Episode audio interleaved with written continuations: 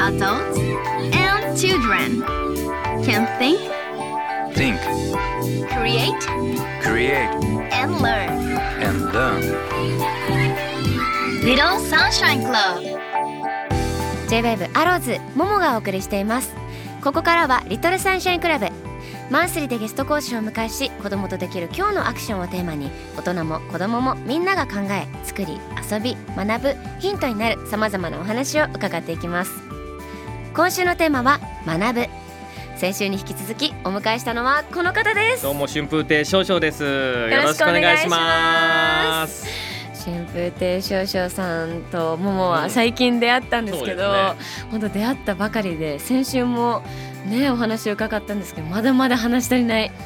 そうですね。なんかちょっと聞きたかったのは、はい。僕の第一印象ってどんな感じなんですか？第一印象ですか、あ第一印象はなんか先週もねあの僕人見知りなんですってお話されてたんですけど、人見知りなのかもしれないっていう、なんかこう真面目なお方で、うん。なんかあんまりこうなんだろうステージの降りたところではお話とかされないのかな？うんあのしたしちゃまずいのかなっていう感じはありました。なんえか、ーっとね、9割合ってます。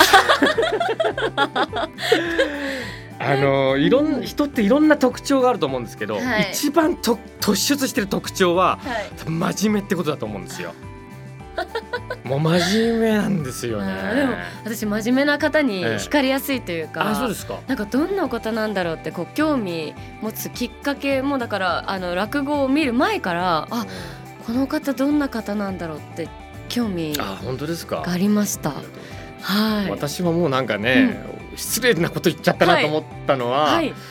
ももさんの爪見て、はいなんか爪がピカピカして綺麗ですねって一番最初に一言言ってて俺何言ってんだろうとか思ってやいやでも嬉しかったです。あ本当ですか、はい。爪とかそのなんかみなりそのうんなんだろう。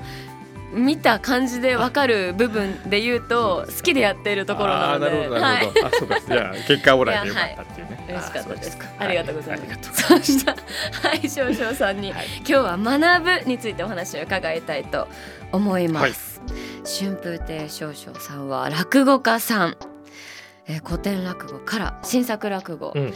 私があの見させていただいたのは新作落語そうですね。私が作った落語ですね、はい、えーなんですけども改めて古典落語新作落語についてお話ちょっと伺いたいなと思うんですけども、古典落語私が知ってるのは「ジュゲム」「ジュゲム」とかね、そうですね。はい。あとは先週もお話し干物箱ね「ひもの箱」とか、あとまあ有名どころで言うと芝浜とか、うん。まあまんじゅう怖いとか、うんうん。まあ、そのあたりだと思うんですけど、はい、まあ大体250から300ぐらいあるって言われてるんですよ。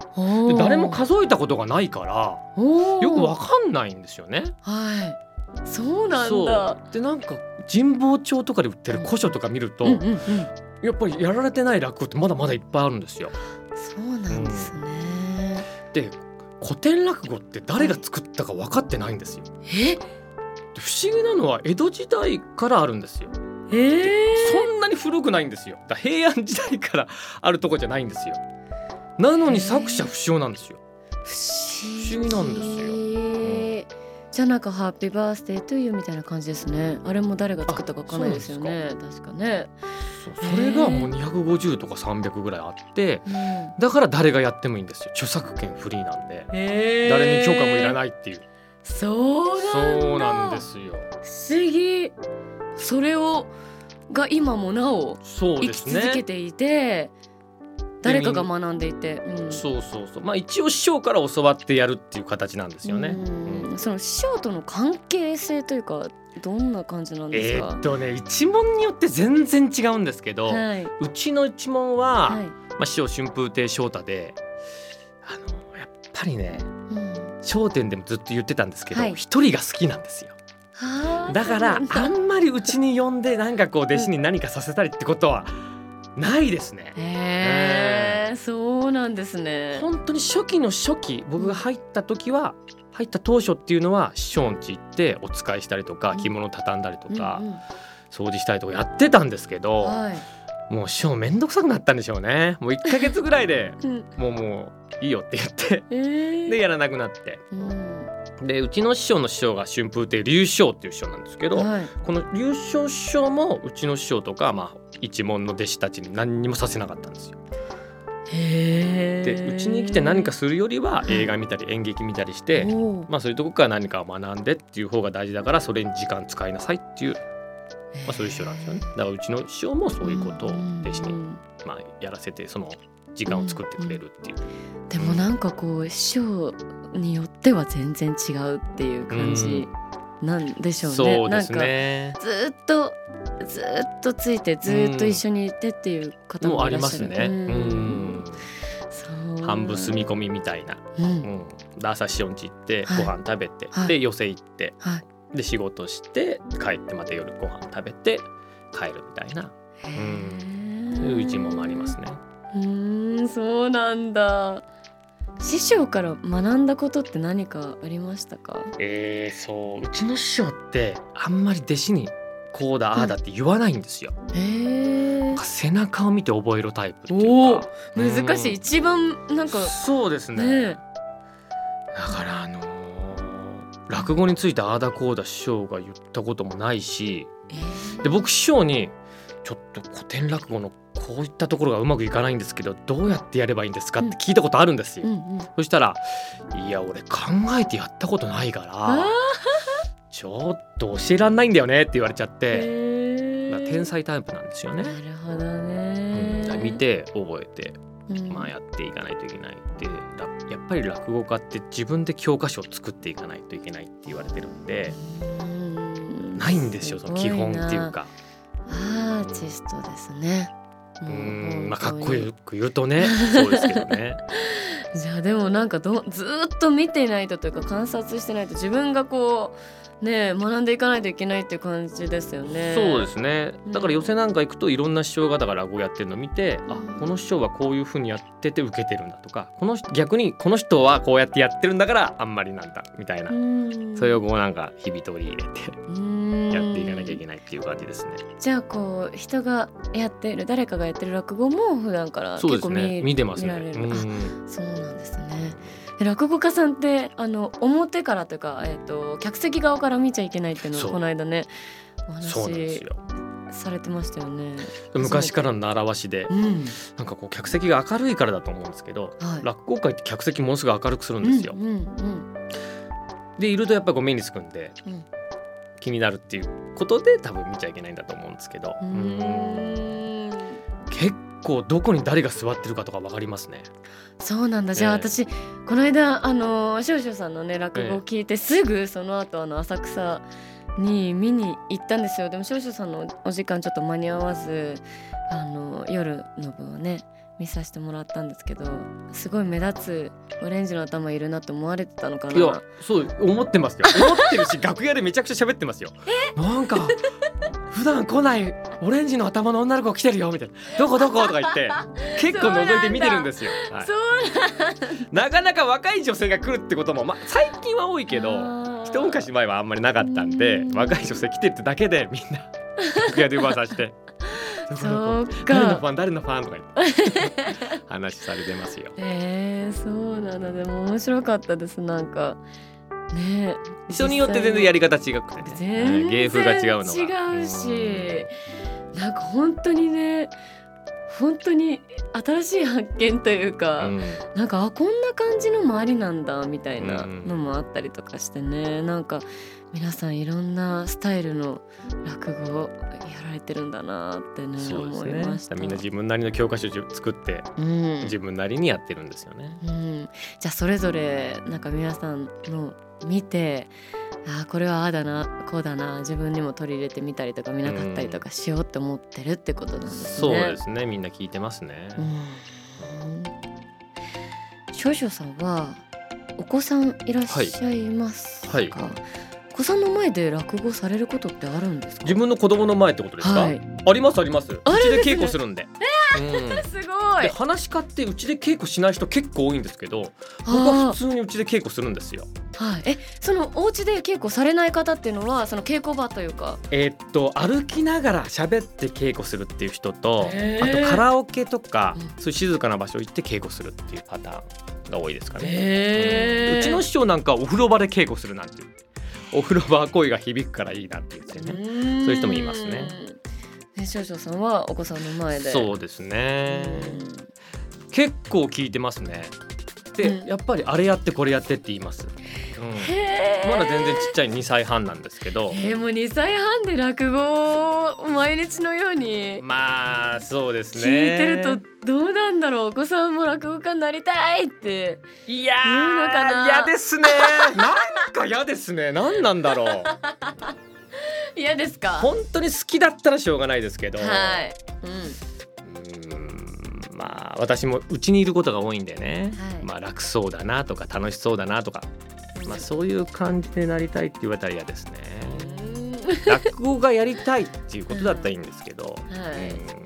いやでもそんな小さな頃からもう毎日のように聞いていたらそれこそとんでもない落語家になっちゃうんじゃいやいやいやあのないですかどうなんだろう。もうね、ん。やってほしい落語が決まってるんですよ。あお気に入りがあるんだ。おみきどっくりっていう話があるんですけど、はい。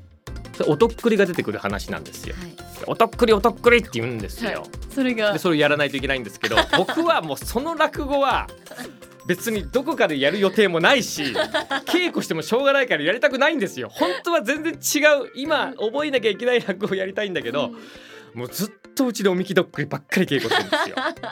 じゃあもうそれがうん。もうものすごい上達上達ってい上うか。達っていうかまあまあそう、ね私ね上達しちゃってるってもう結果的にそうなっちゃってるんですけど。えー面白い、でも確かにちびっ子たちのお気に入りというかなんか面白い楽しいって思う落語ってなんかねありそう。んなんかねそうこの場面が好きみたいなのあるんですよ。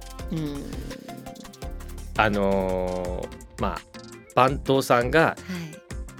私帰りますみたいなことを言って、でそこの旦那が「おいちょっとちょっとちょっとちょっと」っていうシーンがあるんです、うんうん。でこの「ちょっとちょっとちょっとちょっと」が面白いらしくて ここをとにかくやってくれと でもここだけじゃなくて最初っからやってほししいんですよ。そうなんだ。最初っからその振りをずっとやってそこうん。でそこにたどり着くには15分ぐらいかかるんですよ。15分それをやらないといけない。えじゃあもう本当にピンポイントじゃないんですね。ピンポイントじゃないんですよ。えー、面白いそこで笑いたいんだけどその最初の振りも全部やってくれっていうこだわりがあるんですよねこだわりが強い。でもなんかいいなお家で毎日のように落語聞けるなんて。まあ、意味を分かってないと思いますけどうなんかこうあの小学校とか子供たちが大勢いる場で落語されることとかってあるんですか？結構あります、うんうん。学校寄せって言って、はい。まあ幼稚園はあんまりないかな。小学校中学校、高校でやることって本当に多いですね、うん。全国いろんなとこ行ってやりますね。いやー楽しいだろうな。私も小学校の時に出会いたかった。落語。うんそうですね、はいあのやっぱり感受性豊かだからうん。結構何やっても笑ってくれるんですよ、うん。やってる方も楽しいし。うんうんうんうんへえでもなんかそういう場がね多いって今おっしゃってましたけどどんどん増えたりですね。全国の子供たち落語こうなんか出会うタイミングもっとあったらいいな。私も含めてねもっと早く出会いたかったって思ってる人も少なくないんじゃないかな。なかなかテレビでやってないんで、うん。触れる機会がないんですよ。そうなんですよ。うん。なんかこうお正月とかにねうん。あの見ることあるんですけどあと『笑点』見たりとかはあるんですけど、もう落語っていう落語に出会うことって生でそれこそ、ね見ること見る機会ってないんですよね。あったらいいな。そうですうね。ん。もういろんな落語あるんで、うん。だから音楽と一緒でなんか自分はこの落語好きうん。私はあの落語好きとか、うん。自分はこの落語家好きうん。私はこの落語家ってなればいいなと思ってるんですよね。だからそのためにはやっぱりこう小学校からね。うん。今教科書にジュゲムとかまんじゅう怖いとか載ってるんで、だからまあその落語みんな知ってるんですけど、うん。なかなか触れる機会っていうのがねないねえ。ないですよね。だけどね、はい。よく見ると、はい。例えば町のその自分が住んでる町の掲示板うん。あるじゃないですか、うん。見るとね落語会のチラシ貼ってあったりするんですよ。いろんなところで落語ってやってるんで。えー、じゃあちょっと落語アンテナを張って、そうですね、ね、うん。もう今ちょっと夏夏休みですし、うん。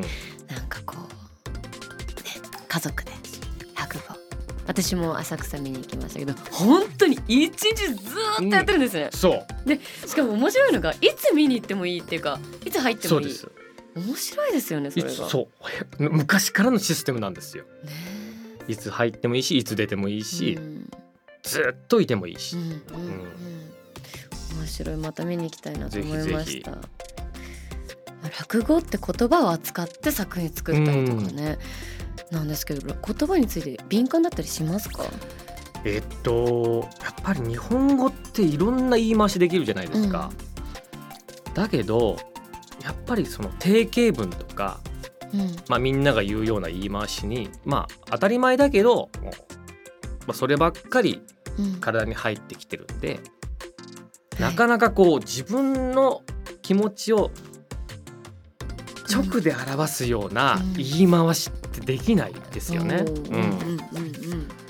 本当はこういう言い回しよりこう別の言い回しの方がいいなって思ったりもするんだけど、うん。それは後から気づくことで、うんだからなんかこう当たり前の言い方じゃなくてうん。こう自分なりの言い方でだけどみんなが共感してくれるようなうんちょっとぼんやりしてるんですけど、はい。なんかそういう言い方ができるようになりたいなって思ってるんですよ。うん例えばなんだろうな。はい「座る」っていううん単語一つにしてもうん。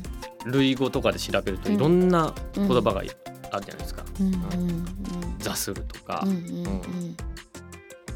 もう座するしか出てこないんですけど、はいあのーまあちょっとそういういろんな言い回しを使って自由自在に自分の気持ちを表現できたらいいなって思うんですけど、ううん。んじゃあもう本当に言葉語彙力というかなんかそうですね。必要になってきますね。でそういうのってどうしたらいいんですかね。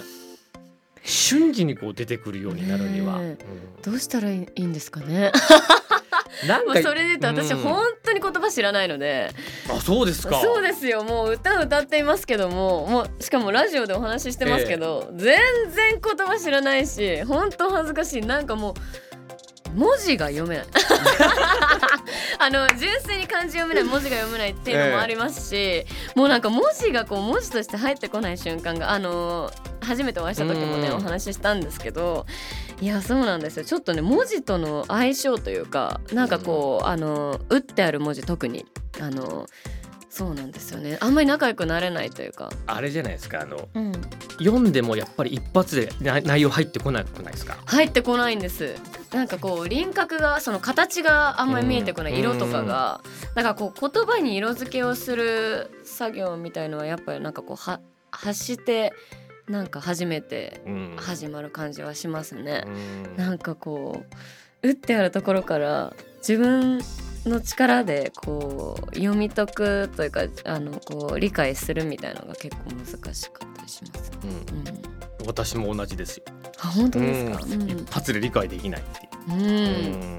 じゃあこうなんだろう自分の言葉でなんかこうやってみて作ってみて話してそうみて、変えていったりとか。そうそう。だうん。作って、自分で喋って何度か何度かそれを繰り返してやっとその自分のものになるっていうか、うん。だから。か。うん。難しいですよね言葉ってね。うんなんかでもずっとそういうことを繰り返していくといつかできるようになるって思ってやってるんですよ、そのいつかのために毎日毎日。そうです。ね。へえ。だから一人でこうなんかラジオ風に車運転してる時とかはい一人でずっと喋ったりとかしてますね。えーなんかいろんなことなんかこうラジオ聞くの好きっておっしゃってましたけども、なんかこう映画見たりとかなん何か、ね、インプットの方法ってありますか？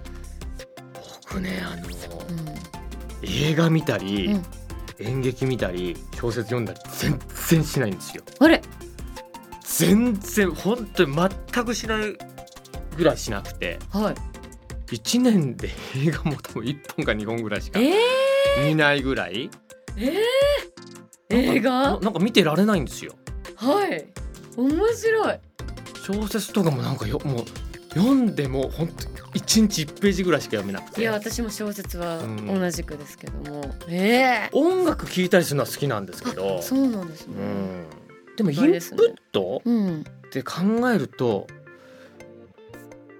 とにかく人を観察してますね。あ人間観察が好きなんだ。電車乗ってる時とかもうん。いろんな人を見てるし、でいろんな人がスマホで何見てるのか、うん。見見ちゃいけないのかなどうなのかわかんないけど。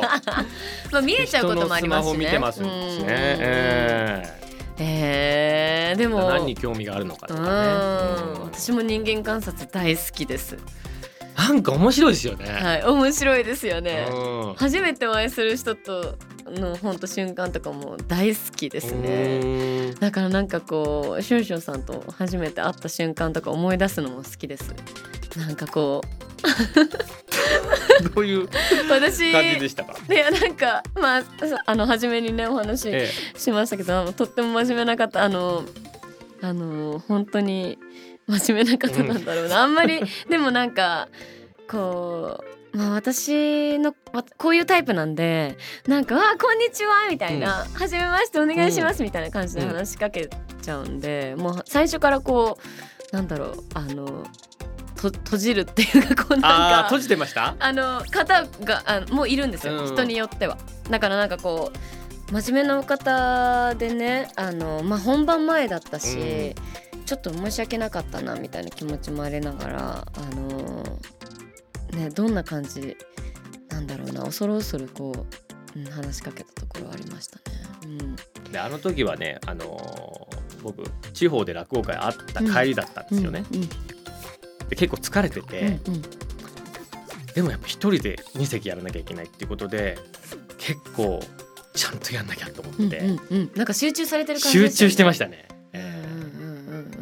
だそういう時にこはい。うニコニコして、だから本当に申し訳なかったなって。余裕があってお話できたらいいといいんですけど。いやいやいやいやいや。できなくてねいやいやいや、でも落語家さんとお話しするタイミングもなかったのでね、なんかこう出会うタイミングもなかったからちょっと嬉しかったです。なんか、うん、不思議な人形種ですよね落語家ってね。うんねあんまりでも、まあ会うことないですもんうねん。ねでもこうやってお話できて嬉しいです。学びが多いというか。本当ですか。本当にありがとうございます。ありがとうございますリトルサンシャインクラブ今週は学ぶをテーマに落語家の春風亭昇々さんにお話を伺いました。ありがとうございました。ありがとうございました。いやもう特番やってほしいですね。でもまだ来週もありますよ。来週もあるんですか？じゃあまた来週お話しさせていただきたいと思います。来週のテーマは作る。引き続き春風亭少々さんにお話を伺います